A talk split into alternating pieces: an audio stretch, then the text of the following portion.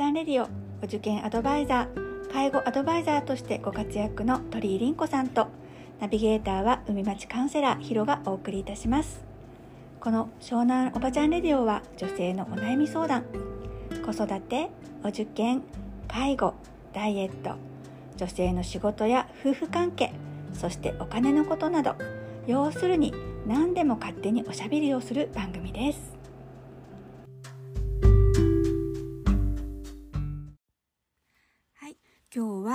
第21話です。先週の続きなんだけれども、えー、2022年、うん、男女共同参画白書というのが先週発表になって20代の男性の7割、えーと、女性の5割が配偶者恋人がいないっていうことがどうしてなんだろうっていうことになると,、えーと、先週のお話はね、えーと、名字が変わるから面倒くさい。で今日はですねその次のもう一つの理由で家事を押し付けられるっていう話があったんだけどどう思う？うん、そりゃそうだよね。なんか女ってだけで、家事も子育ても、プラス介護も、うん、そして外で働いて金取ってこいじゃさ、一、うん、人何役あってもやってらんないよね。お給料もここ20年くらい上がってなくない？あ本当本当そう思う。実はねうちの会社の入社8年目の女の子なんだけどもうね、8年目 ,8 年目なんだけど最近入ったこと大してお給料の差がないって嘆いてた。8年経ってるのに、新卒と変わんないってことか、うんうん、変わんないってほとんど。2 3 0 0円ぐらいしか変わりませんって言って、うん、半分泣いてた。えー。うん。なんかさ女性もそうだけどさ、うん、男性も給料が上がらないし、うん、これじゃほんとモチベーション保てないしおまけに雇用が不安定だから、うん、結婚したくってもできないよね。そうだよね。そっか。じゃあやっぱり結婚したくてもできないからあの恋人を作らないっていうそういうこともあるのかな？それもあるんじゃないかな。やっぱりお金の問題が大きいと思うな。大き。なんか失われた30年から全然変わってないもん。んえ、ごめん、その失われた30年って何？あのバブルがはじけて、うんうん、日本経済が失速して、で雇用が不安定になって、うん、給料が上がらなくなって30年経ちましたってやつ。うんうん、あそうかその30年というのが失われた30年なんだね。うん、まあ、ざっと言えばね。そっか、うん、あ、そうそう、実はね、私、男女雇用機会均等法の一期生なんだよ。うん、年がバレちゃうけどね。うん。そう。でもさやっぱりその頃からなんかこう政府とか、まあ、環境とかなんか全く変わってない気がする。そうだよね、ん、なんか女性を重用するとかいう笛だけ吹いてるけどさ、うん、どっちか言うと、悪くなってねうん、そんな気がする。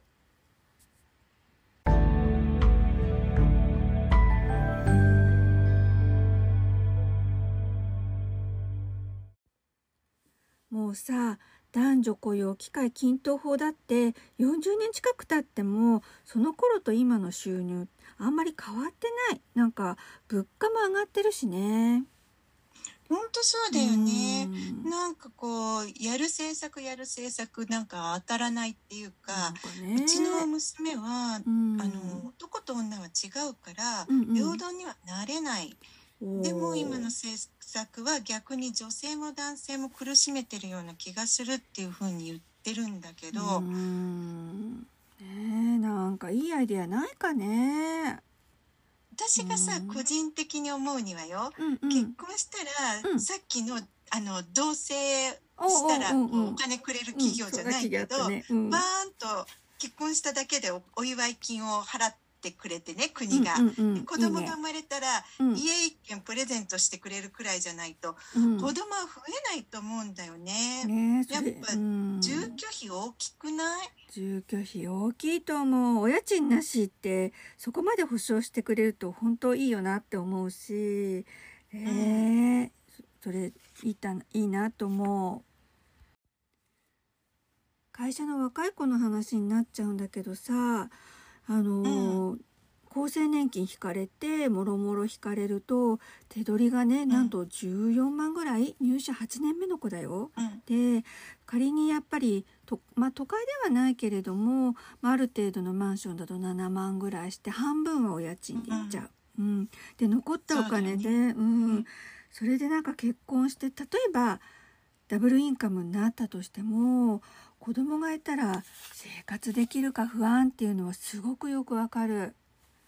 うん。そうだよね。なんかもう目いっで暮らしてるのに、うん、これで家事もやれ子育てもやれって言われたら事実上無理だよ。そうだよね。でじゃあ誰がやるのっていうことになるとさ、まあ、旦那さんがやればいいと思うんだけどやっぱね夫の方は朝から晩までね仕事に行っていて結局帰ってくるの遅かったりすると少し時間がある女性の方にしわ寄せが寄ってくるじゃない？ね、で誰かが代わりに何かを担うっていうのはできたら結婚できるようになれるのかな？うん。なんかさ専業主婦が一般的だった時の方がもっと余裕があった気もするよね。ねなんか昔はねやっぱり私たちのお母さん世代はねみんなあの専業主婦が多かったなと思うんだけど、うん、余裕があったっていうのは本当そういうふうに感じるね。なんかさ、うん、余裕といえばそのなんだろう大きな企業に勤めている人の方が結婚とか出産をなんかバンバンしてる多い気がするのは気のせいかな。いや私もそれはもう、うん、なんかちょうどさ私の担当編集が一、人は産休を1年間丸々取って産休明けで復帰してきて、うん、もう一人別の会社の人なんだけど、うん、産休に入ります1年後にお会いしましょうみたいな感じでご挨拶があったの、うん、だから大企業の人の方が、いやめちゃめちゃたくさん産んでるんだよね。そっか。じゃあやっぱりいい企業に入れば結婚も出産もさっきの話じゃないけど同棲も思うがままあったことなのかな？うん。結局そうなっちゃうのかな。ん。なんかそれで中学受験が加熱してるような気もする。うんうんうん、なんか複雑だけどなんかぐるっと回ってさなんかやっぱり中学受験した子の方が、うん、あのある程度いい大学に入ってそしていい企業っていうかまあ大きなね福利厚生のいい企業っていう風にあの就職できるっていうところになるとやっぱりそこできちっと結婚出産っていうのがあの積極的にできるようになるってことなのかな？うんそれは言えるかもね。こうなるといよいよ格差が広がるよね。格差か。でもどうやったら安心してさ結婚出産できる世の中になるんだろうね。うん。今日は私が格言をぶっ込んでみます。お？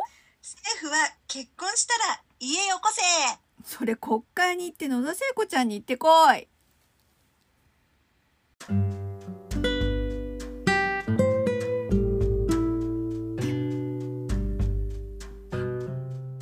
湘南おばちゃんレディオ鳥居凛子と海町カウンセラーヒロがお送りいたしました。毎週土曜日10時にお会いしましょう。またね